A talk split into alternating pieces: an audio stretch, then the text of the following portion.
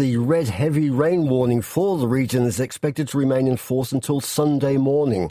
But it's not the only region experiencing a bout of severe weather. There are orange rain warnings in place for Hawke's Bay, Taihape, Manawatu, Nelson, and Marlborough, Marlborough as well. Met Service meteorologist Andrew James joins us now. First of all, Andrew, just can you give us a sort of an update on what you see for uh, the Gisborne Tairāwhiti region in terms of their rainfall, what they can expect? Yeah, kia ora, Gyles. Yeah, rain is still pushing into Tairāwhiti today, but we've got a more intense burst of rainfall set to arrive this evening, and that persists overnight and into tomorrow. So, uh, looking at the other regions, where is the greatest uh, rain threat uh, in your forecasts? Um, so besides Tairāwhiti, we also have some warnings, as you said, for um, other eastern parts of the North Island, for uh, parts of Hawke's Bay, as well as uh, for the top of the south, we've got an orange heavy rain warning for the ranges of Tasman, as well as southern parts of Marlborough. Just how heavy is the rain likely to be in terms of sort of millimetres falling in hours?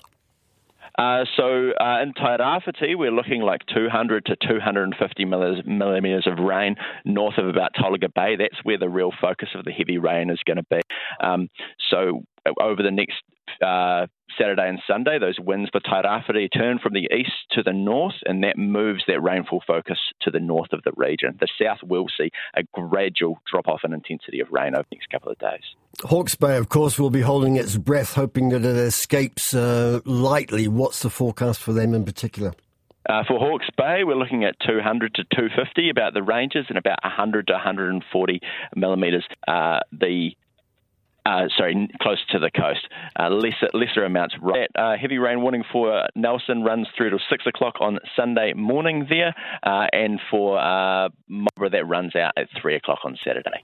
Looking forward then into next week, um, will this shift and um, you know, will there be a chance for people to dry out and recover? So we do have this, um, all these warnings uh, out of the picture by the end of Sunday, yes.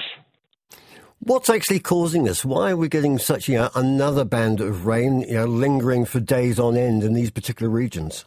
So we do have a persistent high pressure system sitting out to the east of us, and it's driving in moisture in from the northeast, uh, and that is just affecting the same regions. It's the same pattern that we've seen through this year.